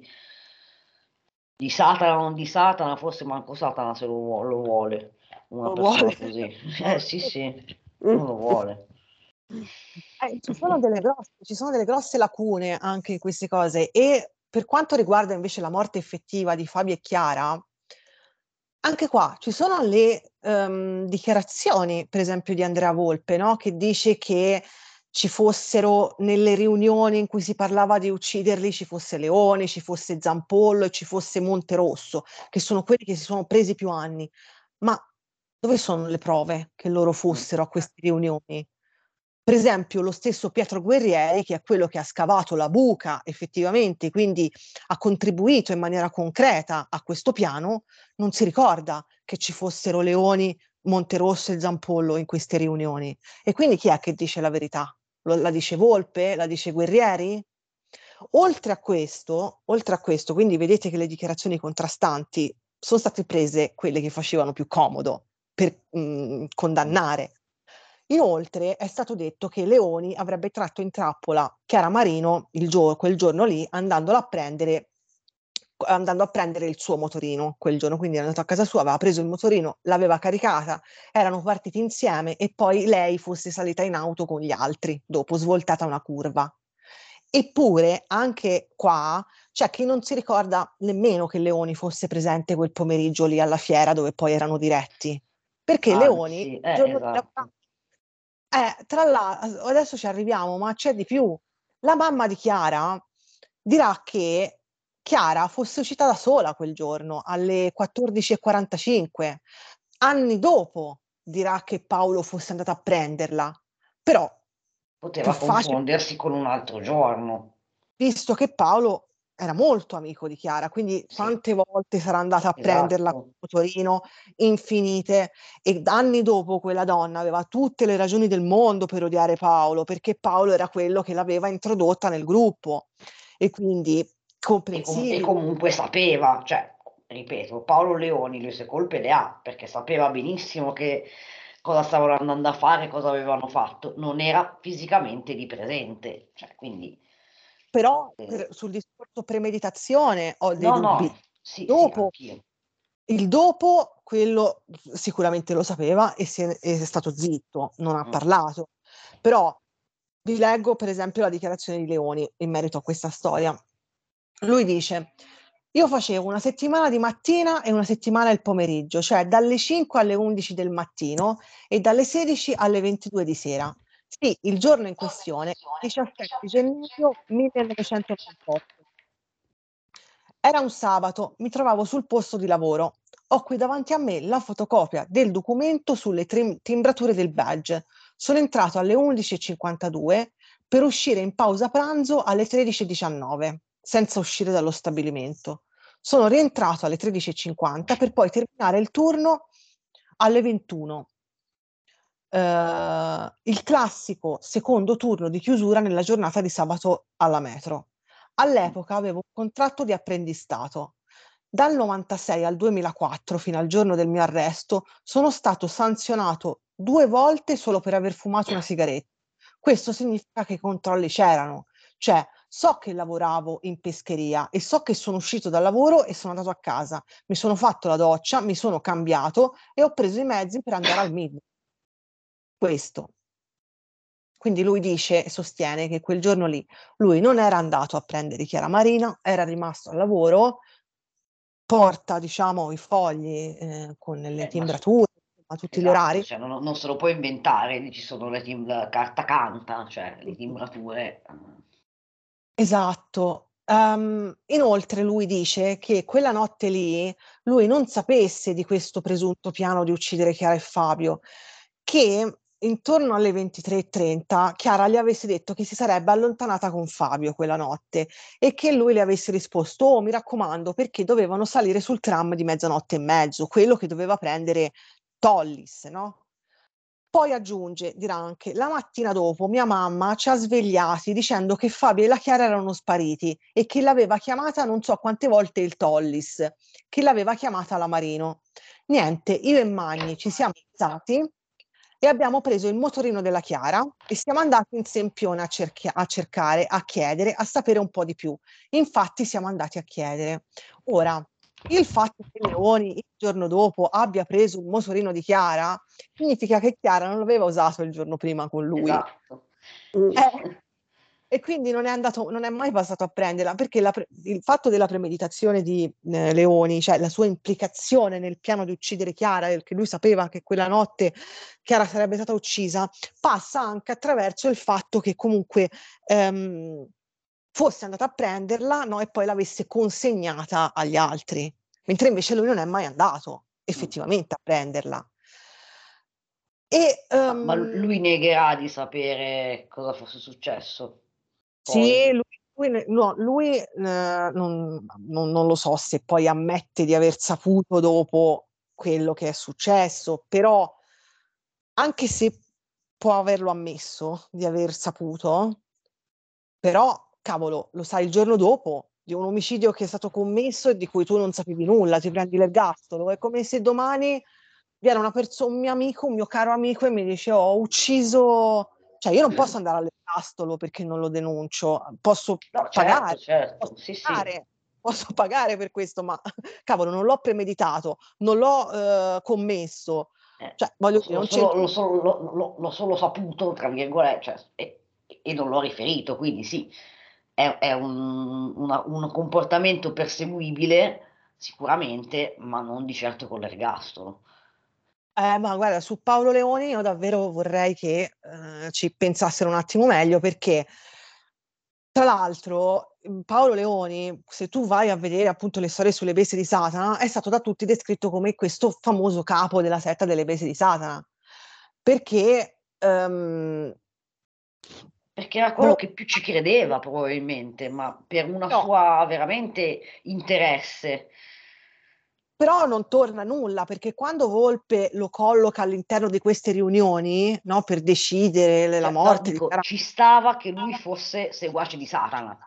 Secondo me Certo. Leoni era proprio l'unico Sì, sì, sì, che ci credeva veramente, perché da quell'intervista si capisce che per lui ha, ha- ha- un valore.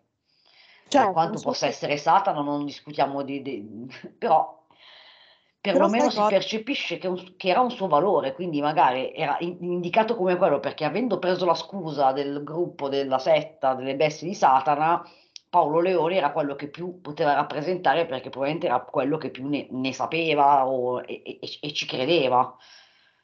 Sì, però c'è stato un ragionamento che eh, c'è scritto tra l'altro anche nel libro che mi ha fatto riflettere, tra l'altro con cui sono d'accordo.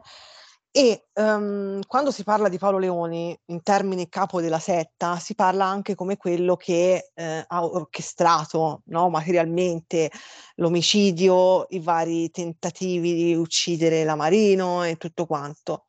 Però quando Volpe lo colloca all'interno di queste famose riunioni in cui dovevano decidere tutto, lo colloca come quello che doveva solo alzare la mano e dire sono a favore e sono contro, come Eros Monterosso e Zampollo. Ma se lui davvero era questo capo imminente del gruppo, ma, ma- Bisogna ma avere di alme- votare. ma almeno sarebbe stato lui quello che appunto decideva, no? Ave- Che aveva, avrebbe proposto la cosa, quantomeno, avrebbe imposto la cosa. Esatto, o almeno scavare la buca o almeno portare l'ammoniaca dopo, qualsiasi cosa, cioè esserci nel momento del delitto, no? Se tu sei il capo di una setta eh, che, che decide, che tiene le fila di questa setta perché è satanista, per tutto quello che vuoi, ma io nel momento in cui ho, eh, so, orchestrato un omicidio voglio essere il primo a essere lì, se non altro a guardare gli altri che fanno quello che io ho chiesto. Invece non c'era, e non c'era nemmeno a scavare la buca, e non c'era nemmeno a buttare l'ammoniaca, cioè non ha fatto nulla, capo supremo della setta, che però mh, gli vogliamo fare qualcosa a questo tipo o no? No, mh, no, non gli abbiamo fatto fare niente a Leoni, però l'ergastolo. E lo, lo stesso vale per Monterosso e Zampollo che si sono presi più di vent'anni, anche loro co- a caso. Tra l'altro, quando il padre di Fabio va al midnight a cercarlo la notte dell'omicidio, è vero che in quel frangente lì c'erano Leoni, c'erano Zampolle, c'erano Monterosso e gli avevano detto che Fabio e Chiara si erano appartati. Però questo non significa necessariamente che loro sapessero che stavano Esatto, a ammazzare. esattamente.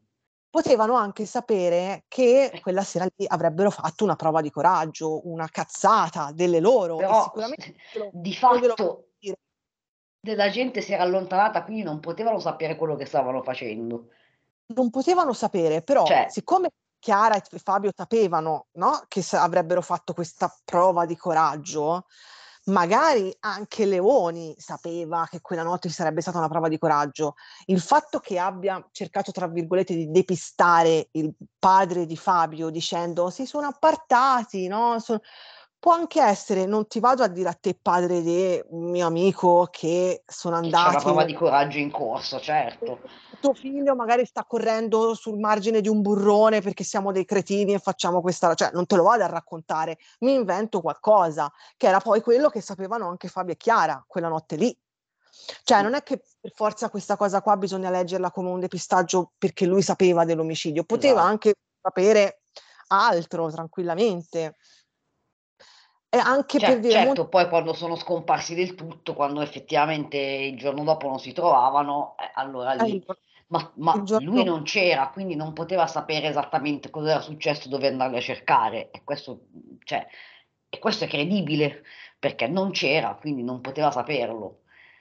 E io Esatto. credo anche che, cioè, vi, vi faccio una domanda, ma Sì. siccome poi tutto sto, tutto sto- questa vicenda di Fabio e Chiara, e- e- eccetera, è nata, cioè è, è emersa dopo l'omicidio di Mariangela, quindi anni dopo, Mhm. Secon- qui- e, e poi, secondo voi, Paolo Leoni è possibile che, cioè, che eh, non sapesse nulla? Beh, non sapesse nulla non credo. Però che non sapesse dove fossero i corpi, non sapesse chi aveva ucciso materialmente, chi... Può darsi, cioè il trio, il trio che aveva commesso quell'omicidio lì, può darsi anche si non sia aveva... tenuto. Esatto, perché parlarne per farsi belli forse siamo un po' oltre. Magari aveva raccontato delle balle o, o che era successa una disgrazia a, a- seguito di appunto una prova di coraggio, sono caduti dal burrone. Esatto. Poi tra No? l'altro Quindi, ma quindi magari ma l'avevano fatta passare a loro come una disgrazia, ma eh, a- a- anche agli altri del gruppo, intendo. Perché per forza a quel punto sospettavano di loro, erano stati gli ultimi che l'avevano visti, e però eh, chissà che storia si sono inventati quei tre da, da dire agli altri, perché sicuramente avrebbero detto, o magari gli hanno detto la verità e, e- E così hanno hanno ottenuto l'omertà, perché se no lo facciamo anche con voi. Ci sta pure questo, però appunto ci sta anche noi, siamo un gruppo e se voi parlate buttiamo tutti dentro, cioè se andiamo a fondo Esatto. noi venite in fondo con, con noi. Cioè Volpe era tranquillamente capace di dire una cosa del genere, Però eh. guarda caso Volpe quando uccide, quando tenta di uccidere Mariangela, eh, chi chiama? Non chiama Leoni, non chiama Monterosso, chiama Chiama- i, i- i suoi eh, compagni di, di quell'omicidio, Certo, ovvero certo. Sapone e, e Bontade. E scusa Bontade, scusa, povero Bontade. E, Madonna, mi viene anche il nome adesso, mi hai nominato 200 milioni di volte. Vabbè, Ma- Maccione. Maccione, Maccione, Maccione. Sì, poi cioè, la questione Monte, anche la questione Monterosso sinceramente fa un po', diciamo, storcere il naso perché lui quella notte non era presente, cioè, arrivò molto tardi. Anche lui, mh, a parte Volpe che lo mette dentro a queste famose riunioni, c'è chi non si ricorda che ci fosse minimamente. Quindi a che credi? E poi perché è stato, è stato così colpito duramente dalla sentenza? Perché c'è stato Pietro Guerrieri che ha sostenuto che Monterosso avesse detto la frase questa è una setta e da qui non si può uscire tranne che morti. E siccome Guerrieri ha detto Monterosso parlava così, Monterosso gli diamo 27 anni, quanti anni ha preso? Cioè, ma, cavolo, ma, ma anche lui, cioè, non lo so, mm, mi sembra un po' così. E anche Zampollo, anche Zampollo si prende tutti quegli anni perché avrebbe detto la famosa frase se uno tradisce può passare un anno, dieci anni, venti, ma noi ci saremo e gliela faremo pagare. Ma queste frasi qui, a parte che avrebbero potuto dirle semplicemente per farsi grossi, per fare, Esatto. Eh, come si dice, eh, un po' così, no, una posa, ma poi cioè, è una- la parola di uno contro l'altro, cioè non è neanche detto che l'abbiano detta, quindi va bene, cioè non ci sono delle prove effettive. Secondo me, appunto, la- se vogliamo attribuire delle colpe eh, più verosimili, è che magari il giorno dopo avessero saputo quello che era successo e fossero, avessero Comunque deciso sapessero che sapevano che loro erano le ultime persone a- ad averle viste e questa Mm. cosa non l'hanno detta a, a- a- chi di dovere. Quindi sono stati omer- e- sicuramente per questa cosa dovevano essere perseguite, ma a prendersi più anni del- del- de- della prima persona, de- dell'esecutore materiale e, e- e la persona da cui poi è- è- è emerso tutto, cioè Andrea Volpe. E ricordiamo che anche la Ballarin si è presa più anni di Volpe.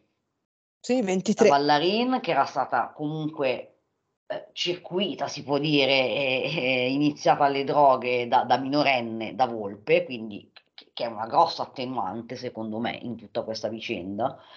Eh, la Ballarin poi non, non sappiamo, io sono sicura che non è stata lei, non ha, non ha sferrato mezzo colpo su Mariangela, le sue colpe le aveva perché anche lei eh, non ha impedito, non ha chiamato i soccorsi, non vedo come avrebbe potuto chiamarli in quello stato, in preda, cioè, co- con, con il suo fidanzato che aveva appena menato quasi a morte, e, cioè, non è che dice, beh, adesso scappo e chiamo la polizia. Dove va? Dove andava? E soprattutto che una volta risvegliata in ospedale ha parlato subito. Cioè, Sì, ha detto, sì. anzi è stata lei a eh, far emergere, a- perché fino a quel momento Andrea Volpe aveva sì contattato, ma si era inventato la balla di che aveva inventato la ragazza, eccetera. È stata lei a dire, a fare in- prima di tutti il nome di Mariangela e a far scoprire il corpo, eccetera. Quindi Mm. si è presa più anni. Una cosa che forse volevi raccontare tu, Erika, è che il padre di Mariangela, forse l'hanno già detto, no. Beh, il padre di Mariangela si è avvicinato, comunque ha avuto dei contatti con Elisabetta Ballarin, è stato molto comprensivo nonostante, cioè, ha avuto questo- questa forza immensa, ma secondo me anche lui ha compreso la situazione del fatto che comunque come Mariangela, anche Elisabetta è stata una vittima di Volpe, chiamiamola così, cioè che nel- quindi ha, ha empatizzato, secondo me l'ha, l'ha veramente vissuta come fosse, come fosse sua figlia, la sua figlia persa. Hanno avuto dei contatti e quando poi hanno intervistato anche Elisabetta, andatevi a trovare l'intervista alla ballerina, si commuove proprio quando parla di- de- del papà di Mariangela, eh, Elisabetta poi eh, il carcere, diciamo, l'ha, l'ha rieducata, sì. Ha, ha lavorato come guida su un isolotto sul lago, insomma, comunque come guida turistica, eh, mentre era detenuta e anche appunto il papà di Mariangela l'ha aiutata molto in questo a farle ottenere questo, cioè a farle da, come dire, da garante per, eh, per una sua libertà vigilata o comunque per lavoro, causa, causa lavoro, per cui ecco. E anche Elisabetta comunque è una persona che, i, i cui genitori sono morti, non so se il padre sicuramente, la madre non lo so, però eh, sostanzialmente dal dolore e, e lei quando la intervistano si vede che è sinceramente di- dispiaciuta ma sinceramente cambiata, cosa che su, su, su Volpe invece non, non è possibile. No. E comunque Elisabetta si è presa, ha fatto più carcere o comunque più anni di detenzione anche se lavorava fuori di Volpe. Mm. Ehm, ultima- Siamo a ultima- 1,38 comunque, volevo solo Guarda. dire, la finiamo qua, ma cioè la finiremo stasera, non faremo altre puntate, ma è la puntata più lunga di sempre.